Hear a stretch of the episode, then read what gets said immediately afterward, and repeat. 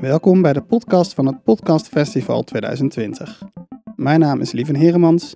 Ik ben een van de organisatoren van het festival. Dit jaar vond voor het eerst een podcastconferentie plaats als onderdeel van het festival. In deze feed publiceren we een selectie van de sessies van die dag. In deze aflevering hoor je de uitgebreide QA die Romane Rodriguez met Saar Slegers hield over haar podcast De Man en de Maan, die begin 2020 uitkwam. Uiteraard is het leuker om dit te luisteren als je die podcast al geluisterd hebt. De vragen van het publiek heb ik er voor jullie tussen uitgeknipt, omdat iedereen het vertikte in de daarvoor bestemde zaalmicrofoon te praten. Ben je er klaar Maar we voor? kunnen ook gewoon, ons gewoon beginnen. Ja, Of maar we zijn er klaar Oh, voor. we zijn er klaar voor. Oh, nou, check.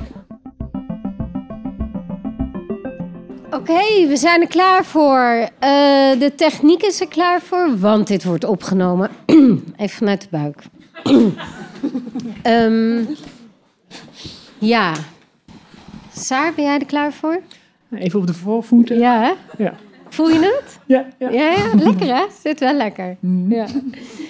Nou, eh, we gaan eh Saar Slegers spreken. Zij is radiomaker en wetenschapsjournalist. En ze is hier vanwege de podcast De Man en de Maan. Dus daar gaan we het over hebben. Ehm, ik weet niet of. Zou je even je, eh, je kenbaar willen maken als je het nog niet helemaal geluisterd hebt? En dat is niet. Oh ja, dit gaat meer. Oh ja, oké. Dit gaat meer over dat er geen. eh, dat we geen dingen weggeven, toch? Ik zal het proberen. Ja.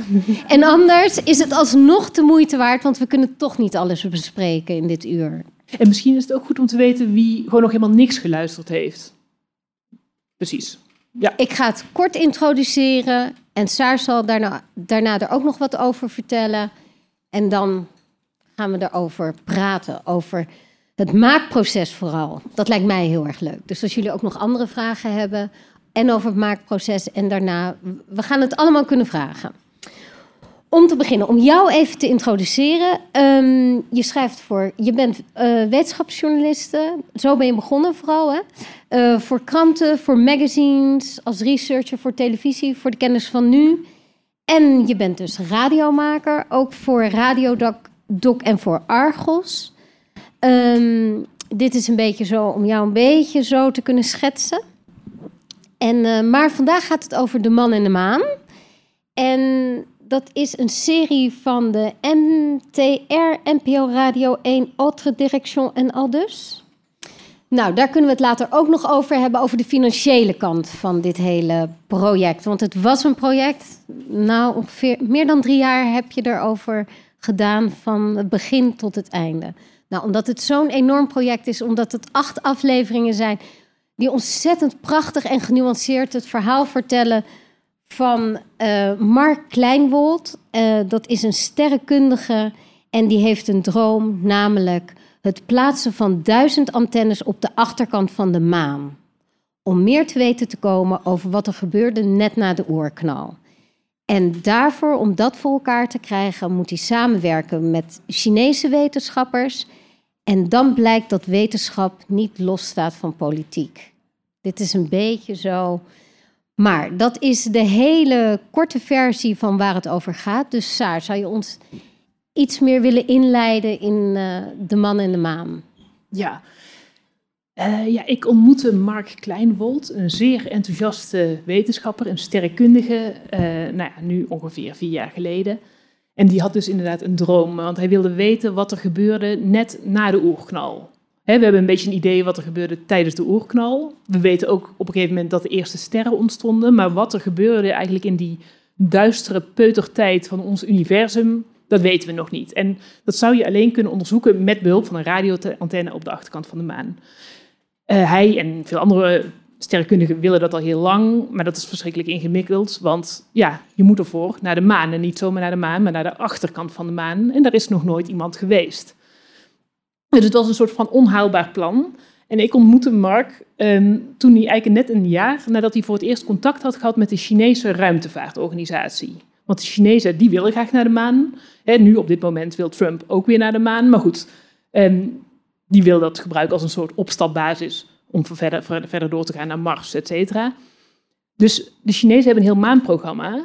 En Mark die had al jaren lopen leuren met zijn plan om naar de maan te gaan bij de NASA, bij Roscosmos, dat is de Russische ruimtevaartorganisatie. En op een gegeven moment kreeg je een belletje van, maar de Chinezen gaan ook naar de maan en jij kan een voorstel indienen. Dus ik heb een podcast eigenlijk gemaakt vanaf dat, wat begint er bij min of meer op dat moment. En dat hij, een sterrenkundige die nog nooit in China is geweest, die, nooit, die geen woord Chinees spreekt, begint met een samenwerking met de Chinese ruimtevaartorganisatie. Een soort van top van de, nou ja, toppunt van bureau, Chinese bureaucratie, zo maar te zeggen. En dan gebeurt er van alles. Ja, precies. Nou, dat is het begin. Nou, nu, uh, het is, uh, de serie is achtdelig. Uh, er wordt ontzettend in-depth verteld over, over hoe dat hele proces gaat. Hoe ze uiteindelijk naar de maan gaan. Of ze überhaupt naar de maan gaan. Dat is ook nog een vraag. En um, nou, ik weet niet of jullie er vragen over hebben. Sommigen hebben al wat geluisterd. En ik dacht, omdat het zo'n uitgebreide serie is, ik dacht misschien kunnen we het een beetje indelen in verschillende fases, de vragen die we hebben.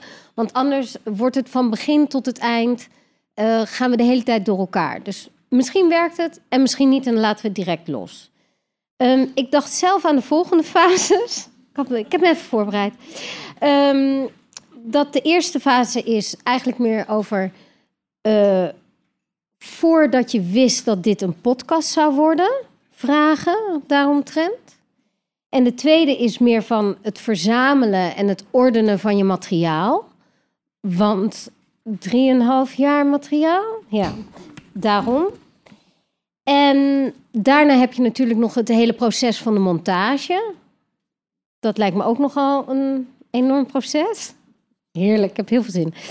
En als laatste kunnen we dan ook nog vragen stellen die overgebleven zijn of financiële vragen over hoe het helemaal tot stand gekomen is uh, aan, de, aan die kant van het spectrum. Dus, zullen we beginnen? Ik stel wel de eerste vraag. um, om te beginnen. Hoe heb jij Mark eigenlijk ontmoet? Wanneer ja. kwam je deze meneer deze sterrenkundige tegen? Wanneer kom je een sterrenkundige tegen? Nou, ik deed, uh, deed en doe veel research voor uh, televisieprogramma's, voor wetenschapstelevisieprogramma's. Uh, en eigenlijk wat ik gevraagd voor de kennis van nu, om een programma te maken over samenwerking tussen Nederlandse wetenschappers en Chinese wetenschappers. Omdat er in China gaat, wordt er zoveel geld gepompt in bepaalde takken van wetenschap. Die zijn zo in opkomst. En we dachten van nou, dat wordt een enorme belangrijke speler daar willen Nederlandse wetenschappers ook mee samenwerken. Hoe gaat dat? Werkt dat altijd even goed of niet? Ik ben dus gewoon heel veel wetenschappers gaan afbellen die iets met China deden. En zo kwam ik op deze man terecht. En, en kan je nog herinneren hoe het eerste gesprek ging? Wat vroeg je eigenlijk? Ja, min of meer van, nou, wat doe je daar in China?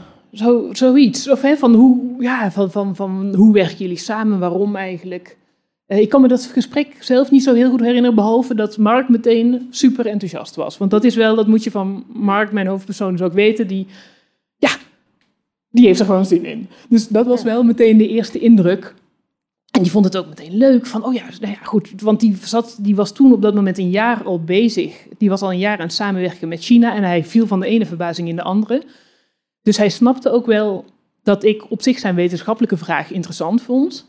Maar dat uiteindelijk de productie, wat er dan ook uit zou komen, op dat moment waren we dus aan het kijken voor een televisiedocumentaire, dat die misschien niet primair zou gaan over de oerknal of over precies wat die radiotelescoop dan zou moeten gaan meten, maar ook juist naar de praktijk van wetenschap. En dat vond hij prima, want hij was daar zelf ook heel erg mee bezig. Mm. Uiteindelijk ging die tv-documentaire die TV helemaal niet door, want ja, daarvoor zouden we met een cameraploeg naar China moeten vliegen en dan binnen moeten komen bij de Chinese ruimtevaartorganisatie. En dat is niet bepaald een club die open staat voor journalisten. Al helemaal niet, nou, niet voor Chinese, maar al helemaal niet voor uh, Nederlandse journalisten. Dus dat was gewoon een soort van onmogelijke opdracht op dat moment om daar binnen te komen. Dus het was wel heel snel duidelijk van, nou ja, de tv-documentaire zit er nu in binnen drie maanden tijd niet in. En dan, want het heeft je niet losgelaten. Hoe, wanneer wist je dat dit een verhaal was waar je mee door wilde? Nou, toen wel meteen duidelijk was dat dat tv-project niet doorging, dacht ik wel, ja, maar dit is zo'n mooie kans. Want op dat moment had hij anderhalf jaar tijd om een radiotelescoop te bouwen, eigenlijk voordat hij gelanceerd zou moeten worden met een Chinese raket. En normaal, zei hij ook al, duren dit soort projecten 10, 20 jaar die je hebt om zo'n ding te bouwen. Als je bij de ESA of bij de NASA mee zou gaan. En hij moest het dus in anderhalf jaar doen. Dus het was echt een race tegen de klok waar hij op dat moment middenin zat. Maar heel even onderbreken voor mensen Ja. die dit nog niet weten. Heel even vertellen van wat ze precies wilden meesturen. Want Oh ze gingen mee met een. Ze gaan, het plan is om mee te gaan met een Chinese raket. Maar waar willen ze met mee en hoe groot is het? Misschien is dat Ja. wel leuk om even te vertellen. Ja, zijn oorspronkelijke plan, wat hij het liefst wil, is uiteindelijk inderdaad duizend antennes op de, of het liefst 10.000 op de achterkant van de maan. Nou, dat is op dit moment gewoon nog wat technisch onhaalbaar. Maar als een eerste stap, eh de Chinezen wilden een maanlandertje achter op de maan zetten. En daarvoor hadden ze een communicatiesatelliet nodig die achter de maan hing, die uiteindelijk vanaf aarde met dat maanlandertje zou kunnen communiceren. En op die maansatelliet, die communicatiesatelliet, daar hadden ze plek over. Gewoon een paar kilo extra materiaal zou meegestuurd kunnen worden naar achter de maan. En zij hebben toen een voorstel ingediend voor een, ja, een radiotelescoop. En dat is eigenlijk een, een, een computer, gewoon eigenlijk twee zwarte elektronica-dozen. Met daaraan drie antennes. In En hoe groot tien- is dat? nou, zo ongeveer of zo. De dozen zijn zo groot. In, in totaal 10 kilo. En de drie antennes konden uitrollen. Dat waren uitrolbare antennes. Die konden uitrollen tot 5 meter. Dat was tenminste het plan. Ja. en, ehm, maar alsnog, dus jij dacht, hij heeft anderhalf jaar en ik ga hem volgen. Zat er toen al een podcast in? Of hoe, hoe ben je hier aan begonnen eigenlijk? Nou ja, op dat moment, ja, ik dacht, dit is zo'n enthousiaste man. En hij vond het ook leuk om mee te werken. En ik dacht van, ja, hoe gaat hij dat in hemel doen? In hemelsnaam doen, gaan ze het redden? Maar ja, het kon echt net, en daar was hij ook eerlijk in. Eh, Elke maand zou het project kunnen afketsen. Van dat, dat de Chinezen zeiden van, nee, we stoppen ermee. Dus op dat moment, ik had geen idee of er een documentaire überhaupt in zat. Want het kon elk moment kon het verhaal ophouden. Dus ik heb hem gevraagd, en ook met deze boodschap van, ja, ik heb geen idee wat het gaan worden. Maar wil je gewoon elke keer als jij naar China gaat, wil je een videodagboek voor me bijhouden? Ik zat nog een beetje in het hele video-idee van misschien maak ik er wel een tv-documentaire van. En, en hij zei van, ja, tuurlijk. Nou, dus ik had hem toen twee keer ontmoet. En eh, dus vanaf dat moment heeft hij videodagboeken opgenomen. Hij doet het overigens nog steeds. Hij is gisteren weer begonnen opnieuw. Eh, hij mist het een beetje. Want in, goed, in het begin waren die nog een beetje stijf. Want dan, eh, ik had hem gevraagd van, nou, elke maak een, een, een dagboekje voordat je gaat. Of net als je net in China bent aangekomen. Om te vertellen, nou, wat verwacht je? Waarom ben je hier nu? Eh, hoe voel je je? En dan tijdens je verblijf in China vertel hoe het is gegaan. En dat is hij heel keurig gaan doen. En in het begin was dat redelijk saai, want hij was daar eigenlijk continu aan het vergaderen. En dat ging allemaal over technische dingen, over hoe je zo'n radiotelescoop bouwt. Dus in het begin wist ik ook niet van, ja, wordt dit nou nog spannend? En hij was de hele tijd heel enthousiast van, nou, dan zijn we weer in Beijing. En het was heel leuk, maar tegelijkertijd is dat nog niet per se een hele ontwikkeling in of zo. Maar je vroeg naar het moment dat ik dan echt dacht, dit wordt een podcast. Dat was dan... Ja, dat- hoe weet je, ik heb een verhaal te pakken dat het vertellen waard is. Eh, dat, eh, ja, ik weet, dat was een heel specifiek moment. En dat was eigenlijk het moment dat het allemaal verschrikkelijk misging. En dat was nodig, omdat Mark, ja, ik zei altijd, zo'n enthousiaste man, die wat was de hele ja, hij vond het heel hartstikke leuk, China, er gebeurden wel rare dingen, maar ja, het was toch hartstikke leuk. Maar als je een hoofdpersonage hebt die alles gewoon de hele hartstikke leuk vindt, dat wordt op een gegeven moment wel een beetje saai. Of dan, ja, hè, dat moet. En ook vooral omdat er best al dingen mis waren gegaan. Maar dus op het moment dat hij er voor het eerst compleet doorheen zit, dat die complete samenwerking met China op barsten stond, of eigenlijk al was geëxplodeerd. En hij dacht van ja, ik heb de hele tijd vertrouwen gehad in mijn. Ik moet ook wel in hun vertrouwen, want we stoppen hier zoveel energie in. Mijn halve familie gaat er aan onderdoor aan dit hele project. Dus ik moet erop vertrouwen dat dit kan lukken. Op het eerste moment dacht dat hij dacht van ja, maar misschien kan ik ze helemaal niet vertrouwen. Toen hij die videodagboeken opnam, dacht ik van oh wacht, dit, dit kan wel een spannend verhaal gaan worden. Hm. En trouwens moet ik wel zeggen dat ik die videodagboeken heb, heb ik wel echt te danken aan zijn vrouw, en Margriet. Want hè, ik, ik wilde dus een verhaal maken over die wetenschapper, maar ik wilde ook graag kijken wat voor invloed... Ik merkte al heel snel dat het een enorme impact op zijn gezin, het feit dat hij de hele top en neer naar China vloog. En hij maakte dus die videodagboeken, maar vanuit China, dat moet ik even bij zeggen, is het gewoon heel lastig communiceren. Gewoon tijdverschil, maar ook telefoneren werkt vaak helemaal niet goed. WhatsApp-berichten komen niet aan, worden gefilterd. Dus zijn vrouw en kinderen die misten hem soms best als hij in China was. Maar op een gegeven moment hadden zij ook wel door dat hij voor mij die videodagboek aan het opnemen was. Dus gingen zij die ook meekijken. Dus hij stuurde die niet alleen naar mij, maar ook naar zijn vrouw. Dus elke avond, als Mark in China zat en zij hadden gegeten, dan zette ze eventjes haar telefoon op tafel tegen het prullenbakje, zei ze dan. En dan ging ze even kijken wat papa vandaag had gedaan. Dus op een gegeven moment, toen het allemaal misging, en hij natuurlijk absoluut geen zin had om videodagboeken op te nemen, zei Margriet tegen hem van ja, maar dit is hartstikke spannend. Nu moet je videodagboeken opnemen voor Saar. dus ik heb het aan haar te danken dat hij dat is gaan doen. En achteraf, zegt Mark ook, was het voor hem ook echt een aanvulling op zijn hele proces in China. Omdat hij steeds even een moment nam om te reflecteren op wat gebeurt er nu weer voor raars. En door dat tegen mij en eigenlijk dus ook tegen zijn vrouw te vertellen, hielp het hem om een beetje te begrijpen wat er gaande was. Ja, en hielp het mij natuurlijk enorm om een uh, spannend verhaal te maken. En um, als, je, als je dus die videodagboeken hebt en je hebt, uh, je hebt hem ook geïnterviewd natuurlijk heel veel en de mensen om hem heen geïnterviewd. En je hebt echt duidelijk een soort van twee, drie lijnen door de hele serie lopen. Zijn persoonlijke, uh, persoonlijk, uh, zeg je dat? zijn thuissituatie, om zo maar te zeggen. Zijn werk. En op een gegeven moment komt daar een andere lijn in. Want het gaat eigenlijk niet meer over wetenschap. Het gaat echt over politiek. Ja, en diplomatie. En diplomatie, ja. En um, toen je, je, je begint met die opnames maken en dat verandert, neem ik aan, op een gegeven moment. Dat het verhaal zich ontwikkelt. En ga je dan ook anders opnemen? Of hoe ben je. Kun je ons even meenemen door het proces van opname? Hoe je dat gedaan hebt, waar je begonnen bent. Is voor iedereen nog te volgen, ook al heb je het niet geluisterd? Ja, want stel vooral ook vragen. Als je denkt, waar gaat het nu in hemelsnaam over? Dan, uh, ja, nou ja. Want ik ga, wil heel graag dit soort vragen stellen. Maar als je het niet geluisterd hebt, is het misschien niet zo leuk. Ja? Nee? Oké. oké.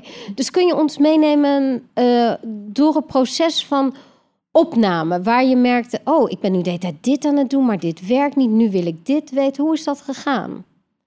Nou ja, het eerste jaar, hè, vanaf het allereerste moment dat ik hem ben gaan volgen. Kijk, in het begin heb ik wat, wat opnames gemaakt. Toen nog denken dat het misschien tv werd. Dat waren ook niet de beste opnames. Maar wel, toen had ik een soort eikpunt van, nou, wat was oorspronkelijk nou eigenlijk zijn idee?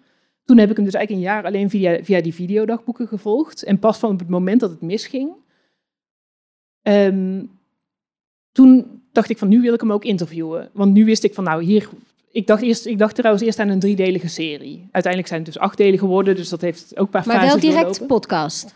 Toen zat ik wel echt op podcast, want dat tv-plan had ik afgeschoten. Ik dacht, dat wordt veel te ingewikkeld. En podcast, ja, dacht ik, ja, ik, ik op dat moment had ik nog steeds geen financiering. En nog, ik had wel een paar toezeggingen vanuit Radiodoc dat ze geïnteresseerd waren. Maar ja, radio kan ik zelf maken, maar dan hoef ik geen tv-ploeg in te huren. Dus dat was ook praktisch. Maar het leek me ook gewoon de beste medium hiervoor.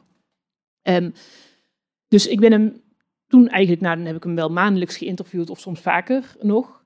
Dat ik, uh, dus hij ging op dat moment ook maandelijks op en neer naar China bijna.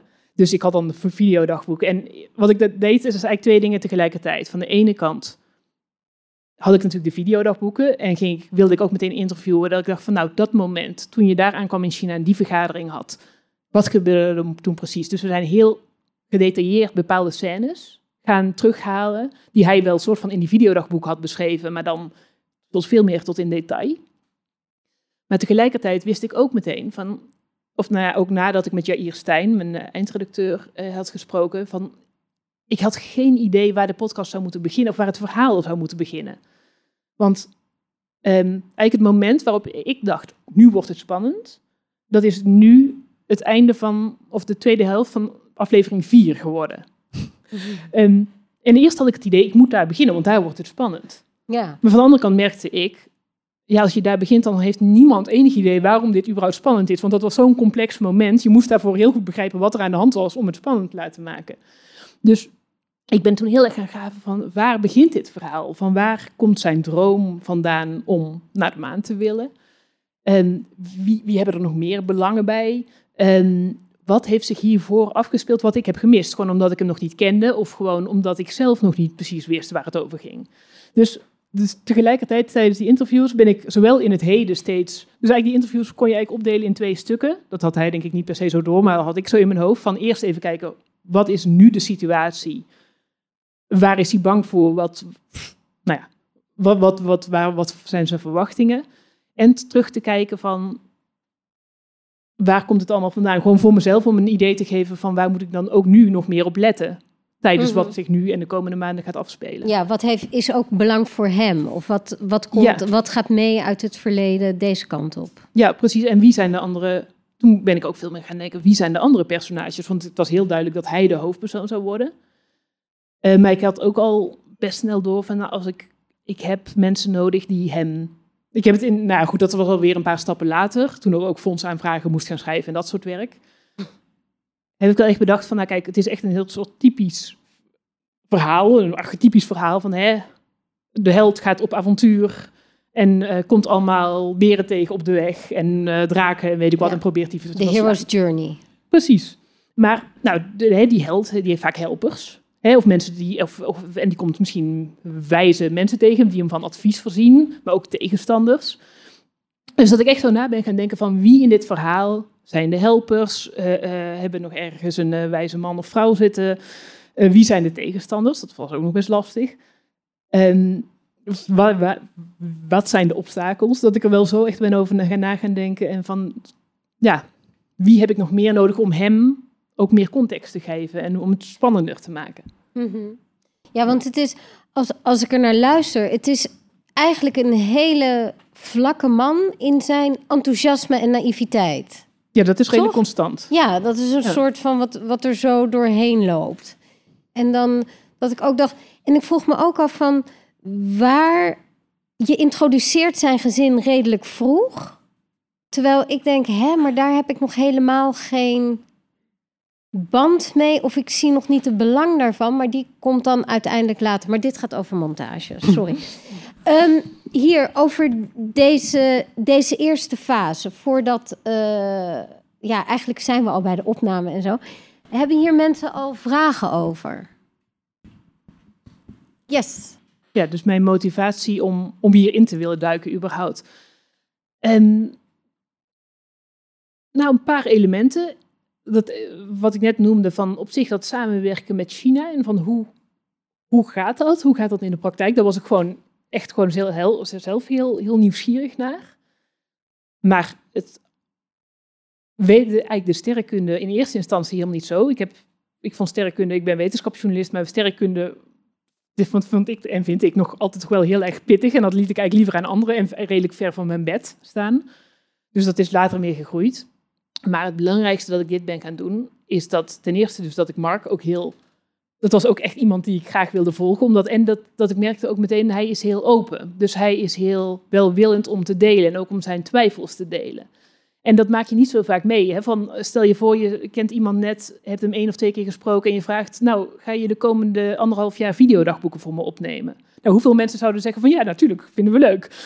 En dus het feit dat hij zo open stond en dat ik ook het gevoel had van, hij wil dit zelf ook echt met mij gaan onderzoeken, dat, dat werkte, dat, ja, dat, dat trok mij er wel in. En dat ik ook heel benieuwd was van, ja, gaat hij het halen? Want er zijn zoveel, het is zo'n onmogelijk project. En ook heel veel mensen hebben hem uitgelachen. Dat ik ook benieuwd was van ja, ik ben ook wel, ik wil echt gewoon zelf nieuwsgierigheid van ehm, gaat het hem lukken? Hm. Zijn er nog meer vragen over? Ja. Zullen we eerst even die eerste doen? Dan gaan we daarna over naar die tweede. Kan jij ook even benoemen welke drie rode draden, rode lijnen jij bedoelt? En nou ja, kijk, ook vooral van zo'n, dus de vraag is inderdaad van hoe, hoe ik over die verschillende lagen en wanneer ik die erin heb gebracht. Ik moet zeggen, tijdens de montage waren die lagen ook veel helderder voor mij dan als ik er nu aan terugdenk. Dan denk ik ook weer van, oh ja, wat waren mijn lagen ook alweer?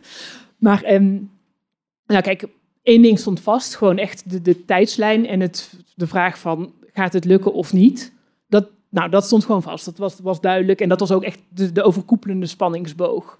Van, ehm, maar ik wilde ook ik merkte juist ook omdat hij daarvoor open stond, dat juist die persoonlijke laag en wat het met hem als persoon deed en ook hoe hij zelf het vertrouwen verloor, dat toen ik merkte dat het erin zat, gaf me dat ook moed om, en dat, dat durfde ik er ook een langere serie van te maken. Want ik dacht van ja, dat is ook wel wat heel veel mensen, waar mensen zich mee kunnen vereenzelvigen. Of die kunnen snappen van dat je heel een project waar je zoveel in investeert.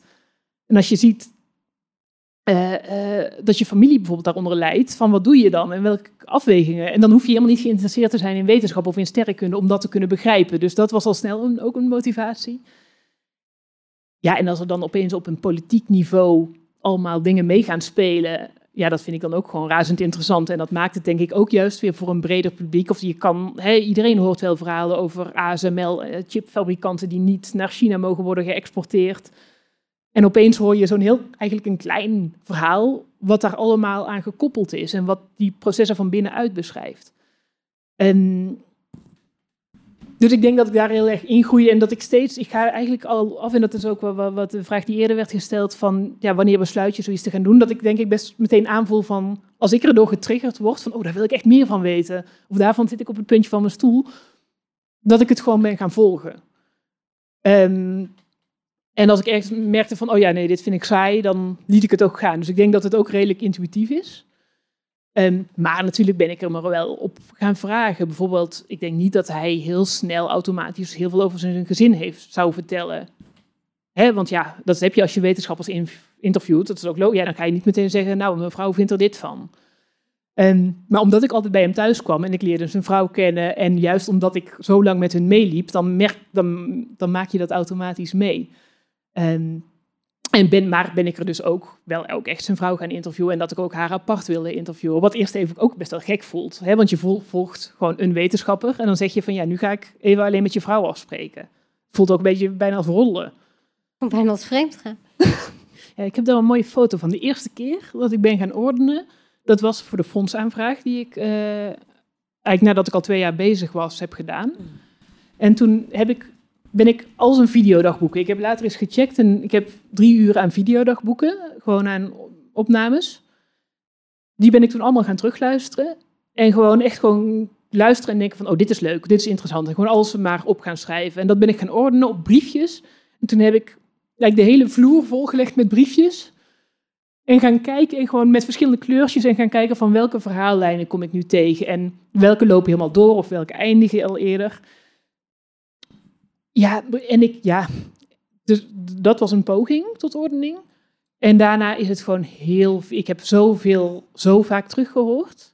Omdat je ook dingen vergeet, want eerdere opnames, hey, je maakt ze met een bepaald doel en je werkt ze dan uit. Alleen als je twee jaar later nog eens een interview hebt, of hè, je dan en veel meer weet, en je luistert dan nog eens terug naar die eerste interviews, dan blijkt dat daar allemaal al zaadjes in zaten, die je natuurlijk de eerste keer helemaal niet had gehoord, omdat je niet wist dat ze belangrijk waren. Dus hoe vaak ik materiaal heb teruggeluisterd, ik heb geen idee, maar heel vaak.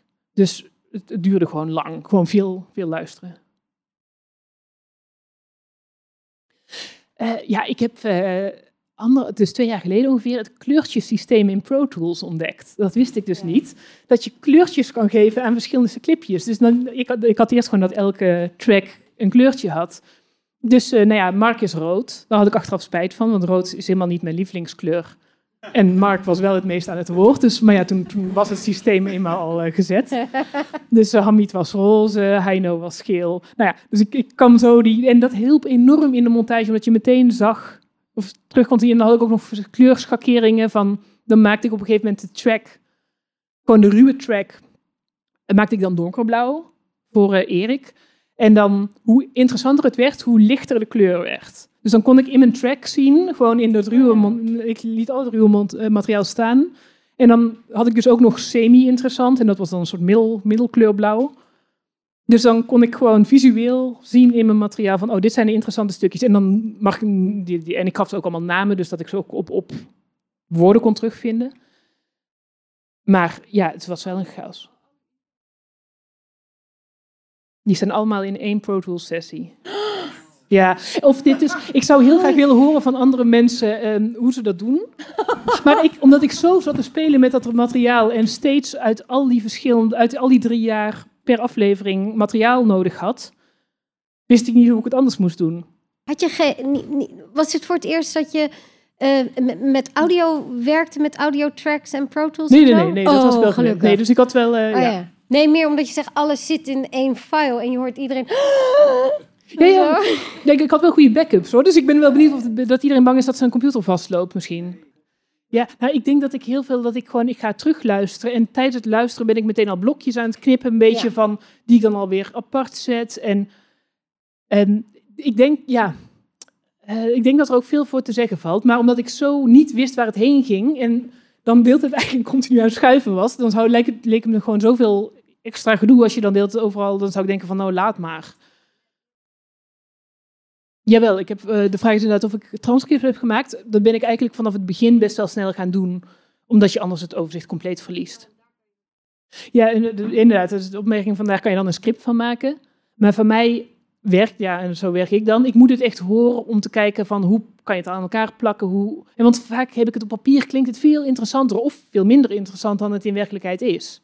En dan denk je wel, gaat dit inhoudelijk over dat stukje? Maar als je dan hoort, dan denk je, oeh, wat is dit saai. Ja, hè, ik, ik, natuurlijk maakte ik wel voor mezelf een soort outline van wat moet er in die aflevering komen. En dat ik wel meteen een gedachte had van, oh, dan moet ik daar een stukje van hebben en daar. Maar uiteindelijk ja, ben ik dat dan continu in het rond aan het slepen om het ook uit te proberen. Hoe bedoel je van, wanneer stop je dan? Ja, je had twee, je had twee jaar opnames Ja. toch? Ja. Nou, ja. Eh, ik zit eventjes hard na te denken. Nou, op een gegeven moment wist ik dus, het wordt spannend. En ik wil er heel graag een podcast van maken. Ehm, nou, dat was een heel spannende periode. Ja, ik, kan trouwens wel sommige dingen verklappen, want dat weet je al in aflevering 1. Er was een moment van de lancering en dat stond vast. Dat was 21 mei 2018. En ehm, toen dacht ik op een gegeven moment ook van ja, of die lancering nou lukt of niet lukt, het maakt niet uit. Het wordt sowieso een verhaal en het is sowieso spannend. Ehm, of ze nou mee mogen of niet. Dus toen heb ik nog een keer, ehm, of ja, toen ben ik eigenlijk bij de VPRO gaan praten en ik ben bij de NTR gaan praten. En nou, er was allebei wel interesse. En eerst dacht ik nog, ja, drie afleveringen. Ik was op dat moment ook heel druk met andere programma's. Dus ik heb toen wel al een soort van voorstel geschreven, maar dat, nou, het was hem ook nog gewoon niet. Dus ik wist wel, uiteindelijk ga ik er in ieder geval iets mee verdienen. Want gewoon al is het een radiodoc, maar ja, dat, hè, dan krijg je er 6000 euro voor. En dat zou toch niet helemaal opwegen tegen, eh, nou ja, de, de, uren die ik erin had gestoken. En dus ik ben eigenlijk pas, ehm, toen, ik, toen het verhaal min of meer af was, eigenlijk uiteindelijk tot aflevering 7, had ik eigenlijk bijna al mijn opnames al gemaakt, voordat ik geld heb aangevraagd. En dat was gewoon ook een beetje tijdstechnisch, want het heeft me echt lang gekost om zo'n voorstel, zo'n NPO-fonds. Ik heb uiteindelijk bij het NPO-fonds geld aangevraagd en om zo'n voorstel te schrijven, daar ben je op zich een paar weken mee bezig. En ja, dit was gewoon zo, ik, ik geloofde zo in dit project dat het iets kon worden. Eh, en ik wilde het gewoon zo graag maken eh, dat dit absoluut niet een efficiënt eh kosten-baten-afweging was. Maar toen, nou ja, ik heb zelfs nog op een gegeven moment de afweging gemaakt, want toen had ik, ik heb eerst een ontwikkelsubsidie aangevraagd en toen een productiesubsidie. Dus dat, hè, dat kan je dan splitsen. Eh, toen had ik net de ontwikkelsubsidie binnen, dat was 10.000 euro. Nou, en daarvan, van dat geld, mocht, kon ik dan de productiesubsidie schrijven. Nou, dat was een heel goed plan. En toen kreeg ik een baan aangeboden. En die ik heel leuk vond. En toen, ja, ik had dus nog geen idee of ik die productiesubsidie ging krijgen of niet. En toen heb ik toch gezegd tegen die baan van, ja, nee, ik ga het toch niet doen, want ik wil toch die podcast maken. En uiteindelijk ben ik er blij mee, maar op dat moment was het ook wel een beetje spannend. Toen heb ik wel Mark gebeld met de vraag van, ja, ehm, je wil nog steeds wel meedoen, hè? want ik dacht, als hij dan morgen zegt dat hij, dat hij denkt van, ah, laat maar, dan heb ik wel echt een probleem. Maar ja, dus dat, dat was een beetje zoals het ging. Nee, nee, ik heb, ik, eigenlijk, nee, ik, zit, ja, ik denk heel erg in de chronologie van de afleveringen. Was eigenlijk op het tijdspunt waar we in aflevering 7 zitten. En dus al die opnamen, of een groot deel van die opnamen, had ik al gemaakt voordat ik de aanvraag schreef. Nee, goed, ik had wel wat interviews al her en der een beetje geknipt, of een beetje geselecteerd, maar geen. Nee, precies, nee, nee. Nee, dat, dat ben ik toen gaan doen voor de subsidie. Ben ik gaan nadenken. Eerst had ik zes afleveringen geschreven in ontwikkelingssubsidie en dat zijn er uiteindelijk acht geworden. En daar heb ik me ook eigenlijk redelijk goed aan gehouden wat ik toen heb bedacht. Maar dat was omdat ik op dat moment dus ook al heel goed overzicht over mijn materiaal had. Dat ik dat kon bedenken. Je had dus al heel veel materiaal. weet je, voordat je, uh, je je subsidie ging aanvragen, je hebt drieënhalf jaar ben jij, heb je een vorm van relatie gehad met Mark Kleinwold. Een vorm, hè? Een vorm. Maar mijn vraag is eigenlijk, hoe is jullie... Um, jij vraagt best veel van hem als je, als je de hele serie luistert. Hoe is jullie relatie veranderd? Is dat... Want als je lang met iemand praat, kan je op een gegeven moment voelen van... ga ik hier over een scheef heen? Ga ik hier te ver? Hoe is jullie, is jullie relatie veranderd? En zo ja, wat is er veranderd? In de tijd dat jullie hmm. elkaar gesproken hebben in die 3,5 jaar. We zijn zeker vertrouwder geworden. En dat hij ook makkelijker op een gegeven moment dingen vertelde die ik misschien wel niet kon gebruiken, maar dat hij me wel vertrouwen nam. Uiteindelijk heb ik heel veel van die dingen ook wel kunnen gebruiken. En, maar dat merk ik wel dat in het begin, en daarom waren denk ik de allereerste videodagboeken waren nog een beetje onwennig omdat hij, ja, natuurlijk vertel je gewoon ook, en vertelt hij ook het liefst het positieve verhaal. En mhm. niet wat er op de achtergrond misgaat, of gewoon stomme dingetjes, of, of hele essentiële dingen, maar waarvan je eigenlijk nog niet weet hoe het af gaat lopen. En naarmate we elkaar beter leren kennen, nam hij mij ook veel meer in vertrouwen. En dat ik ook heel vaak dingen heb opgenomen, wel met de afspraak van dat, we, dat ik er later nog even op terug zou kunnen komen of ik het ook zou mogen uitzenden of niet. Want mhm nou ja, even iets over de Chinese ruimtevaartorganisatie. Dat is een enorm, het was een enorm prestigieus project en voor heel groot belang voor eigenlijk alle mensen met wie hij samenwerkte in China. En hij wilde niet dat het mensen de kop zou kosten. Ook al is het dan een Nederlandse podcast. Hij had wel heel erg door van ja, ik, ik, ik mag hun reputatie niet al te veel op het spel zetten. Uiteindelijk heb ik de meeste dingen die hij toen vertelde en waarvan we het eerst nog, waar, waar hij eerst nog heel voorzichtig mee was, heb ik wel kunnen gebruiken, de meeste dingen. Ook omdat ik later zelf ook mensen van de Chinese organisatie heb gesproken en omdat het toen al allemaal wat verder terug lag, kon het voor hun ook wel. Of durfden zij dingen ook wel toe te geven. Maar op het moment zelf weet je natuurlijk helemaal nog niet hoe dingen gaan uitpakken. Maar dus dat vertrouwen, denk ik, dat was heel belangrijk. En dat was voor mij soms wel spannend, omdat ik echt dacht van, oh, maar dit is heel belangrijk. Dit wil ik echt heel graag gebruiken. En dat ik wel eventjes toch een soort mental note moest maken van ja, misschien moet ik het skippen uiteindelijk. Maar dit is ook eigenlijk uh, het voordeel van lange tijd nemen. Om dan, dan kunnen er sommige dingen weer wel. En dan, omdat je die band opbouwt, uh, hoor je dus ook andere dingen. En waarvan je op dat moment denkt, oh, dit is te persoonlijk. Maar na een jaar of zo is het niet meer persoonlijk. Snap je? Dus het heeft je volgens mij ook heel veel, als ik er naar luister, heel veel ons als luisteraar gegeven dat jij zoveel tijd genomen hebt. En een van de belangrijkste daar dingen daarin, en daar heb ik me zo vaak over verwonderd in dit proces. Het, het levert zoveel op om iemand lang te volgen, omdat iemand zichzelf, en ik bedoel, ik zal het ook doen hoor, je spreekt jezelf continu tegen als je dingen terughoort van wat je een jaar geleden hebt gezegd. Uh, en dus dat ik op een gegeven moment ook Mark eraan ging herinneren van, nou ja, toen zei je dat en dat. En dan zegt hij, heb ik dat gezegd? Oh. Um, of, en het kunnen soms ook hele feitelijke dingen zijn. Dat hij zei van ja, toen ik met uh, Erik daar in die vergadering zat. En zei ik van ja, maar je zat met Liora in die vergadering. Erik was daar helemaal niet bij. Jawel, en hij was daarvan overtuigd. En dat ik hem zijn videodagboek heb terug moeten laten horen. En dat hij zegt van ja, verrek. Daar was hij helemaal niet bij, daar was zij bij. Kijk, dat is natuurlijk nu niet heel cruciaal. Mm Maar zo gebeuren er continu dingen die, ja, je construeert altijd je eigen verhaal. Ja. En omdat ik die videodagboek heb en hem lang heb gevolgd, kon ik af en toe opwijzen. En omdat ik continu met, naar Mark zat te luisteren, wist ik gewoon zijn chronologie van de afgelopen drie jaar beter dan hij. Ja. Maar daardoor uh, werd het verhaal ook interessanter, omdat je juist, ja, juist, juist die discrepanties meemaakte. Mm -hmm. ja, absoluut. Um, voordat we echt dieper ingaan op de montage, want ik denk dat dat ook heel leuk is om te horen van hoe je montages zijn geweest. Nog één vraag. Waren er ook momenten, jij vertelt, er was gewoon een moment dat Mark het niet meer zag zitten. Wat waren er eigenlijk, heb jij een moment gehad dat jij het niet meer zag zitten? Oeh, even denken. Want je bent zo lang ook met zo'n project bezig geweest. En ik hoor heel duidelijk Mark zijn lijn, maar ik was gewoon heel benieuwd naar de maker. Ik heb wel veel momenten van grote onzekerheid gehad. Van, uh, nou bijvoorbeeld, dit is even het eerste waar ik aan denk hoor dat ik aflevering 1 aan het monteren was. Ik had op een gegeven moment gehoord dat ik mijn subsidie, ook de productiesubsidie had gekregen. En dat ik dacht van, oh, maar wie zit er op dit verhaal te wachten? Want het gaat over ruimtevaart, het gaat en over de maan. En dat heeft natuurlijk allemaal wel zijn niche doelgroepen. Maar dat ik het heel moeilijk vond om het verhaal te beginnen. Ik begin altijd heel graag een verhaal vanuit een scène waarbij iedereen meteen begrijpt van, oh ja, hier gaat het over. En ik had niet zo'n scène.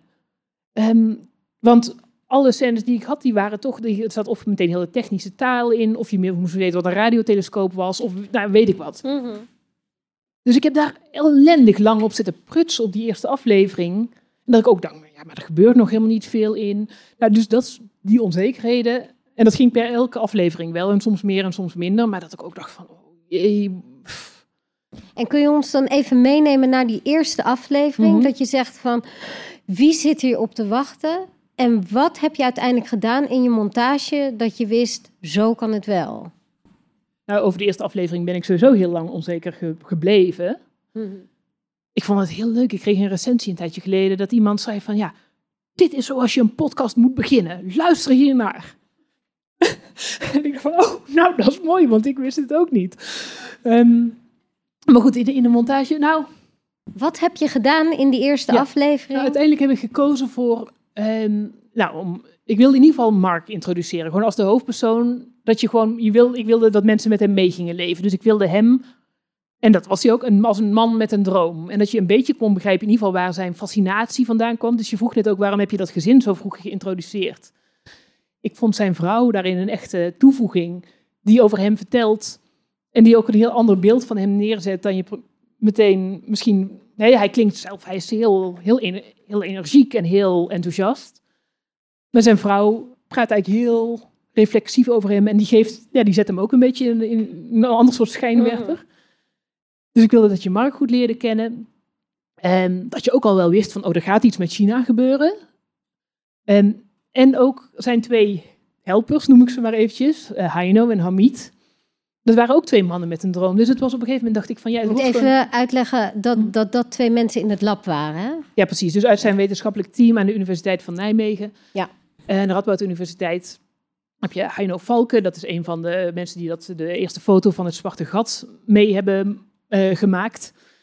En, en Hamid is een, een Iraanse eh, elektrisch ingenieur. eh, nou, die ook naar de maan wilde, om het maar heel kort te zeggen.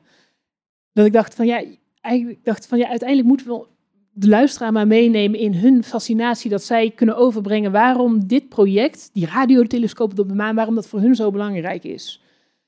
Eh, en wat er voor hun op het spel staat, dat je dat voelt. Dus dat is uiteindelijk de keuze die ik heb gemaakt. eh, Om het te om het te- introduceren. precies, ja. Op de droom zitten. Ja. Ja, ja heel duidelijk. Ehm, even kijken, zijn er andere mensen die ook nog vragen hebben? Omtrent montage? Eh, Dus de vraag is, heeft dit project langs het Chinese gemoeten voor toestemming? Eh, antwoord is nee. Nee. Ehm, nee, kijk, inderdaad, van wat ik ook heel lastig vond in dit project. Kijk, ik wilde heel graag ook de Chinese, het Chinese perspectief. Want kijk, Mark en zijn collega's, die proberen heel erg om hun Chinese collega's te begrijpen. Maar ja, ze weten zelf even goed als ik dat dat heel vaak niet lukte. Dat we heel vaak niet wisten waarom zij deden wat ze deden. En er gingen dus allemaal dingen mis in dit hele proces, dat kan ik wel zeggen. Waarvan ze vaak dus niet wisten, waar ligt dit nou aan? Is dit gewoon dat ze proberen te saboteren? Willen ze spioneren? Of is er iets heel anders aan de hand waar wij helemaal geen zicht op hebben? En waar ik zelf ook bang voor was, of wat ik heel erg wilde vermijden, is dat je, ja, en dat is onvermijdelijk, dat je af en toe denkt van, Jezus, wat doen die Chinezen nu weer? Dus ik was wel bang van dat het te exotisch zou worden van hè, alle schuld afschuiven op de Chinezen. Ik ben de eerste afleveringen, heb ik heel erg gemaakt vanuit het Nederlandse perspectief. Want en je volgt echt Mark, hè, die nog nooit in China is geweest. En dat hij inderdaad denkt van, wat gebeurt er hier? En waarom gaat dit nu weer mis? En heb ik dus wel geprobeerd zoveel mogelijk, naarmate de afleveringen vorderen, ook het Chinese perspectief in te bouwen. Daarin ben ik nog, en was ik beperkt, omdat ik, nou, ik heb ongeveer, nou eigenlijk even lang als ik mijn podcast heb gemaakt, ben ik ook mee bezig geweest om interviews met de Chinezen te regelen. Maar het probleem is hetzelfde waarom je niet een filmploeg zo makkelijk in de Chinese ruimtevaartorganisatie binnenkrijgt. Nou ja, datzelfde heb je met een radiorecorder. Dat werd continu afgehouden. Uh, pas, nou ja, uh, um, nou, een, een, een, half jaar voordat de podcast van start ging, heb ik de Chinezen kunnen interviewen. En ik ben er heel blij mee dat dat toen is gelukt. En ik heb toen tijdens die interviews ook wel zoveel mogelijk alles proberen te checken. Of alles wat Mark, hè, alle aannames die ik had gedaan, of die klopten. En hun kant van het verhaal laten vertellen. Dus ik ben blij dat ze er uiteindelijk wel in zit. En dat zij ook eigenlijk heel eerlijk, zover, hè, er zal vast nog allemaal meer hebben gespeeld. Maar toch de dingen die ze vertellen heel eerlijk hebben kunnen vertellen. En ook eigenlijk zelf kritisch wat er aan hun kant speelde. Waardoor ik ook wel hoop ehm, ja, dat het niet alleen maar is van, jee, wat, wat doen zij nu weer? Maar dat je ook wel ziet van dat er verschillen zijn. Dat zowel je de Chinese wetenschappers hebt en ingenieurs die eigenlijk heel graag mee wilden werken, maar dat er andere krachten speelden die dat tegenhielden. Dus dat je toch een genuanceerder beeld krijgt. En ik hoop dat dat dan toch een beetje is overgekomen. Dat het niet die Chinezen waren, maar dat er gewoon bepaalde mensen op bepaalde plekken waren die het project per se bijvoorbeeld wilden tegenhouden. Mhm. En En even om terug te gaan naar het montageniveau. Ehm, is er, want ik vind het ontzettend prachtig gedaan hoe het je gelukt is om al die dingen erin te krijgen. Hè? De, de, de- de- eh, het hele droomgedeelte en uiteindelijk je doel willen bereiken en of dat lukt ja of nee. Ehm, en zijn, eh, zijn familiaire kant en vooral eh, de verschillen tussen hoe Chinezen omgaan in samenwerking met elkaar en hoe de Nederlanders dat doen. Mark is, vind ik, behoorlijk naïef de eerste paar afleveringen. Dat ik echt dacht van, wanneer gaat het komen? Wanneer komen die Chinezen? Wat, eh, dat vond ik heel... Dus mijn vraag is eigenlijk van, je moest toen je ging schrijven voor het NPO-fonds voor alles, moest je al die bogen al schrijven. En je vertelde net dat je daar redelijk aan gehouden hebt. Welke aflevering was uiteindelijk het meest ingewikkeld om te monteren? En waar begon je met de montage? Waar, za waar zag je de problemen en hoe heb je dat opgelost? ik heb nog even, ik wil het zo Oh. wat, even een vraag van, vond je dat hij te naïef, dat je dat het een beetje dacht van dat het irritant werd? Zo naïef was hij, of hè, als je zegt van... Ik hij- wel, ja. Ik had dat een beetje. Omdat. Ik, maar het kwam later, kwam het. Het kwam na aflevering 4. werden die vragen die in mijn hoofd rondgingen, eh, werden eh, iets later ingelost. Gewoon voor mij iets te Ja. laat, maar Ja. dat is persoonlijk. Nou, nee, maar ik, ik kan het me wel voorstellen, eh, inderdaad, omdat... eh, ja, hij je moet ook zoveel vertellen. Ja, dat, ik snap dat heel goed. Ik moest veel vertellen, maar het, het, kwam pas relatief laat dat hij ook iets meer eh, aan zelfreflectie ging doen op het punt van wat zijn onze aannames als, als Nederlanders eigenlijk. Ja. En om eerlijk te zijn, en dat is, ik heb zelf weinig ingegrepen in het hele verhaal, in de loop van het verhaal, maar in aflevering 5 zit er een gesprek waarin hij naar een deskundige gaat, naar een China-deskundige. En dat was eigenlijk, en dat heb ik er een- half in een voice-over in gezegd, maar ik heb dat niet heel erg op de voorgrond gebracht, dat het eigenlijk mijn initiatief was. Ik had namelijk haar een keer gebeld van, zeggen van, ja, kan jij, snap jij nou wat hier aan de hand is? Want hier gebeuren zo'n rare dingen. En zij had daar allemaal ideeën over. Dat vertelde ik tegen Mark en toen zei ik van, ja, misschien moet, moet je er eens langs gaan. Ja, ja, ja. En dat was eigenlijk een moment, en daar refereert hij ook steeds aan terug, dat hij bij hem allerlei schellen van zijn ogen vielen. Dus uiteindelijk heb ik me wel aan de chronologie van zijn verhaal gehouden. Maar ik snap, nou ja, maar ik had op dat moment ook wel het gevoel van, ja, dit is nu echt nodig om, want anders dan gaan we nooit begrijpen hoe het nou Ja, zat. Maar ja, ja. dus ik snap het wel een beetje waar het vandaan komt. Ja, Ja, ja, zeker. nee, maar ik, eh, ja, dus je wil zelf wil je misschien ook gewoon die informatie hebben. En Ja, dat je wil je weten, hoe zit het nou? Ja, nee, ik snap het wel. Hoe je vroeg, je vroeg net Ja, van, eh, ik die- vroeg naar, die, eh, vroeg naar welke aflevering eh, heb je, had je, het, je had alle bogen van tevoren al, welke vond je het meest ingewikkeld? Ik denk dat ik deze vraag bijna alle afleveringen wel zo'n verhaal zou kunnen vertellen. Want, nou, maar goed, ik heb net al iets over aflevering 1 verteld, dus laat ik die niet pakken. Maar laat ik Aflevering vier aflevering of- 6. Oké. Ehm, dat was een aflevering waarin heel veel gebeurde. Dat was op het, hè, dat, het- dat was een soort van, nou ja, ja, ik, ik zal toch een paar dingen erover moeten zeggen. Van, hè, hij liep ongeveer op zijn tandvlees. Eh, er gebeurden van allerlei dingen in China. Er stond enorme druk op het project. En ik had gewoon heel veel verhaallijntjes die op dat moment, die ik allemaal wilde vertellen. En ze speelden allemaal op dat moment. Ehm, dus ik wilde vertellen wat er thuis bij hem allemaal gebeurde. Nou, voor de mensen die hebben geluisterd, nou, wat er met zijn dochter aan de hand was. Ehm, ik heb een hele verhaallijn daar geschrapt. tot, tot mijn spijt. Want nou ja, er zat een, een hele verhaallijn, had er kunnen inzitten over de antennes. Er zit een heel klein stukje over de antennes in, dan hoor je eh, of ze, of ze al dan niet uitrollen. Oh ja. Ehm, maar daar eigenlijk, dat, dat was ook, er was heel veel spanning rond die antennes, of dat ging lukken. Er ging van, de motor ging stuk op een gegeven moment. Nou ja, er was van alles. En uiteindelijk heb ik besloten bijna dat helemaal te schrappen, gewoon omdat ik het niet kwijt kon. En dat was echt, nou ja, ik, ik had er zo twintig minuten, wat ik dan vond, prachtig verhaal van kunnen maken. Dat had ik eigenlijk ook al wel gemaakt natuurlijk, maar het paste gewoon niet. En ik merkte wel van, we moeten door. Want dit is wel een typisch project waarbij, of een verhaal waarbij hè, een man heeft een doel. En het gaat goed en het gaat niet goed en het gaat goed en het gaat niet goed en het gaat weer mis. En, nou ja, dus het is een beetje... eh, en dat, ik denk wel, tenminste omdat het wel steeds op allemaal andere vlakken allemaal verschillende obstakels opdoemen. Is Mhm. dat, hoop ik dat het, en denk ik wel dat het werkt.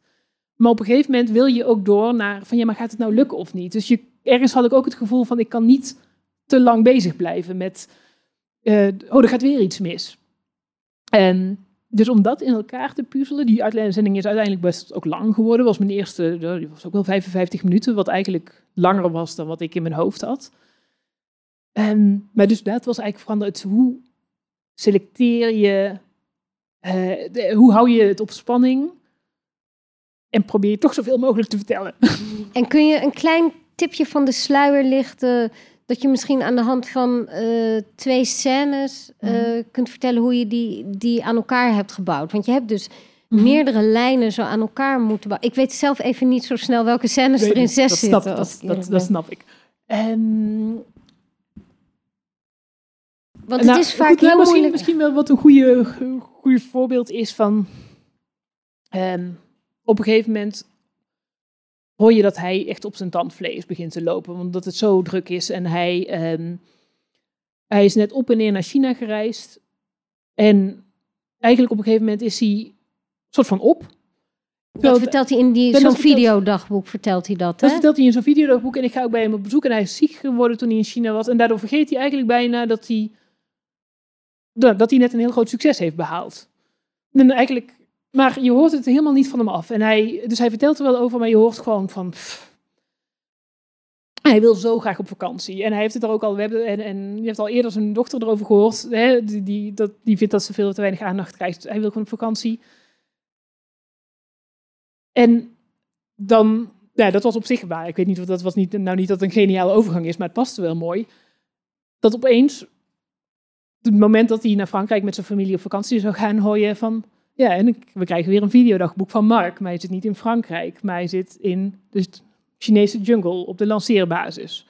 Dus je hebt net gehoord vertellen van, oh, dat hij zo graag op vakantie wil en dat hij kapot is. En opeens zit hij weer in China op een lanceerbasis. En is hij weer heel vrolijk en opgelucht. Ja. Of niet opgelucht, maar van, nou ja, goed, en dan gaan we er weer voor. Ja, zo- zo'n contrast. te vinden. Ja, goed, dus ik denk niet dat ik heel goed je vraag beantwoord. Maar ik zit eventjes te denken, Ja, hoe ja, nee. scènes aan elkaar? Dan zo'n contrast Ja. van diep in de put tot, nou ja, toch maar Nou, weer dat, dat soort dingen gebruik je wel meer hoor. En eh, ik vind dat heel goed werken, want eh, dan is het heel erg... Deze laag heb ik nu neergezet van... Oh, ik heb vakantie, ik heb vakantie. Nou, ik ga toch even lekker weer naar China. Weet je, dat je dat op elkaar bouwt en zo. Dus dat... Ja, en dat je wel weet van, nou, op een gegeven moment komen we heus wel weer terug op het feit dat hij het toen niet maar meer zag zitten. Dat je dat, nou ja, ik hoop tenminste dat dat dan wel, dat je door wil luisteren en hoopt van dat hij dadelijk niet echt omvalt. Heeft iemand nog een vraag? Oh ja, dat renderfoutje, daar heb jij me op gewezen, geloof ik, hè? Ja, ja. Maar, maar- wat, wat is je vraag? Hoe zat dat? Ja, het, idee was dus om gewoon elke... De eerste twee afleveringen hebben we gelijk online gezet. En dan was er steeds na elke week een nieuwe aflevering. En ehm, ik had eerst een planning waarin ik dacht dat het prima zou moeten kunnen. Ik was eigenlijk van plan om eerst in november te publiceren. Dus uiteindelijk eind januari geworden. Ehm, nou ja, dus dat zegt al iets dat ik toch wat meer tijd nodig had dan eh, ik had gedacht. Ja, het kostte me dus gewoon zoveel tijd om het eh, te maken. Ik, ik had eigenlijk gehoopt dat bij de première, dat was 30 januari, dat ik daar eh, zeven afleveringen gewoon klaar had liggen. En misschien dan nog moest afmonteren of zo, maar dat ik gewoon dan eigenlijk zes weken zou hebben om die laatste in elkaar te zetten. Want ik wilde wel graag dat de laatste aansloot op de actualiteit. Ehm, en ja, dat lukte gewoon omdat er dan zoveel productionele dingen bij komen kijken op het eind. Dat er persberichten moeten en dat, er, dat je een keer ziek wordt. En dat er nou ja, van alles gebeurde en dat het gewoon, ja, Ik denk dat ik het nooit verschrikkelijk heb onderschat, maar uiteindelijk heb ik het, omdat ik altijd wist dat het heel veel werk ging worden.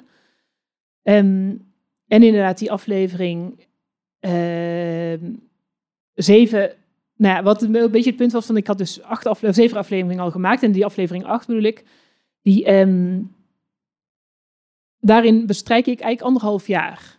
Uh, anderhalf jaar tijd. Terwijl eigenlijk de eerste zeven afleveringen bestrijken ook anderhalf jaar tijd in zijn geheel. Dus dat was een aflevering waarbij ik heel veel keuzes moest maken van hoe, hoe maak ik er een eind aan, maar hoe mm, hecht ik alle eindjes mooi af. Dus vandaar dat hij ook wel langer is geworden. En ik heb wel gedacht van hij mag toch niet langer dan een uur. En hij is dus wel iets langer dan een uur geworden. Uh, ja, dus de lengte is gewoon dat ik eigenlijk nog zoveel mooi materiaal had en wat ik, wat ik gewoon heel graag in kwijt wilde. En dan heb ik nog steeds heel veel geschrapt. Um, maar het was echt een race tegen de klok. Ik, op een gegeven moment ging ik me gewoon echt voelen zoals Mark. Mark die een race tegen de klok voerde om in anderhalf jaar tijd zo'n ding naar de maan te brengen.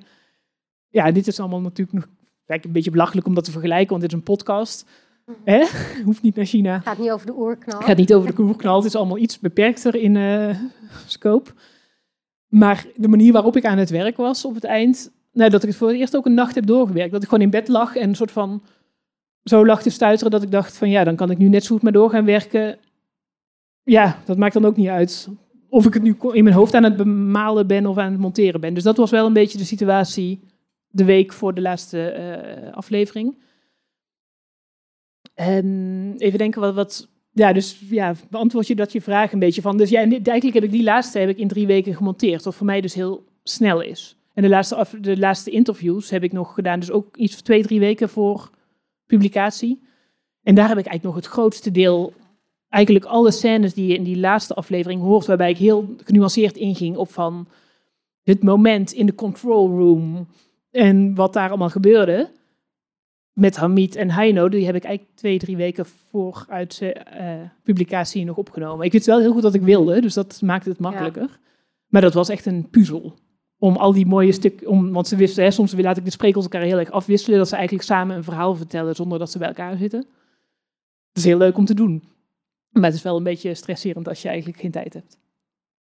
Um, op ja, we doen nog even heel even zeggen dat het de laatste vraag is, want het is al kwart over vier en we moeten al drinken. En, maar we mm. kunnen tijdens uh, het drinken kunnen we natuurlijk doorpraten. Maar we gaan zeker nog even een vraag doen. Ja, dus de vraag is of ik in die drie jaar tijd ook nog andere projecten heb uh, kunnen doen. Uh, ja, maar nou ja, dat wil zeggen in de eerste twee jaar. Want toen, hè, op dit moment, toen, toen werd, had ik hier nog geen geld voor. En toen heb ik het echt gewoon als een project wat ik wel steeds heb gevolgd op de achtergrond. En dan soms wat intensiever. En ook door gewoon echt interview, dat werd steeds intensiever. Um, maar dat was af en toe, ja, dan had ik gewoon andere deadlines en andere radioprojecten. Maar dat laatste jaar, vanaf het moment dat ik eenmaal geld was, heb ik eigenlijk niks anders meer gedaan. En toen, want dat zou me ook niet lukken, want ik had dan zoveel verhaallijnen in mijn hoofd en zoveel afleveringen. Ja, heel af en toe bijvoorbeeld een eindredactieklusje. Dat is dan eigenlijk wel lekker om even naar andermans materiaal te luisteren en zeggen wat er allemaal beter moet. Dat is dan even heel fijn gewoon. En dan ben je een paar uur mee bezig en dan daarna kan je er helemaal loslaten. Dat was heel lekker om af en toe tussendoor te doen. Maar um, ja. Nou, heb je voor ons uh, podcastmakers, audioproducenten nog een tip? Iets wat je hebt meegenomen waarvan je zegt: als ik dit van tevoren had geweten, had het me dit, had dit iets lichter gemaakt of dat. Of hier heb ik veel aan gehad. Ik heb het, nou ja, goed, het eerste waar ik aan denk, maar dat is echt niet zo'n geniale tip. En ik weet ook niet of die uh, werkbaar is, maar ik denk van, oh, probeer vakantie in te plannen. Tijdens het maakproces. Op een gegeven moment. Ja, en dan eh, in het begin lukte me dat wel, maar op het eind zou ik zoveel baat hebben gehad als ik er echt een weekje echt tussenuit had gekund. Gewoon puur voor mijn geestelijke welzijn. Ja, maar ook voor je verhaal, denk ik. Ook voor je verhaal. Maar, maar ja, goed, als je zoveel deadlines hebt, dus onderschat. En vooral zo'n verhaal in de podcast met spanningsbogen en toestanden, onderschat het niet. Dat, ja. Ik weet niet of het me de volgende keer wel lukt. Ik ben bang van niet, maar ik ga het wel proberen om. om... Moet. Ja, je herkent dat waarschijnlijk, Tiona. Ja, en je, je denkt wel dat je tussendoor tijd gaat hebben. Maar ja, dat, ja, als je dat op een of andere manier in kan bouwen, ja, dan was dat renderfoutje in die laatste aflevering, had een, was er niet geweest als ik dat had gedaan. Ja. Nou, ontzettend bedankt dat we alles aan je konden vragen. Ehm, voor andere vragen, zometeen. We gaan met z'n allen naar buiten, denk ik. Even wat drinken. Ehm, dit was de dag. Dus Saar, bedankt voor deze prachtige afsluiting. Jullie bedankt. En uh, veel plezier allemaal vandaag. Het Podcast Festival 2020 is een initiatief van het Podcastnetwerk en wordt mede mogelijk gemaakt door het Stimuleringsfonds voor de Creatieve Industrie, Stichting Democratie en Media, het Stimuleringsfonds voor de Journalistiek, het anderhalve meter steunfonds van de gemeente Nijmegen, de landelijke en katholieke stichtingen voor blinden en slechtzienden, het Nederlands Instituut voor Beeld en Geluid, Topcast Media, Hindenburg, Auto.nl en een samenwerking met Tolhuistuin, OneWorld, VPRO-gids, Podnieuws, Dag en Nacht Media, Radio Dakhuis, Wintertuin De Nieuwe Oost, Potgrond, Women Inc. en Riverside.fm. En de tune die je hoorde werd geprogrammeerd door Hai Kranen. Luister het hele festival terug op www.podcastfestival.nl.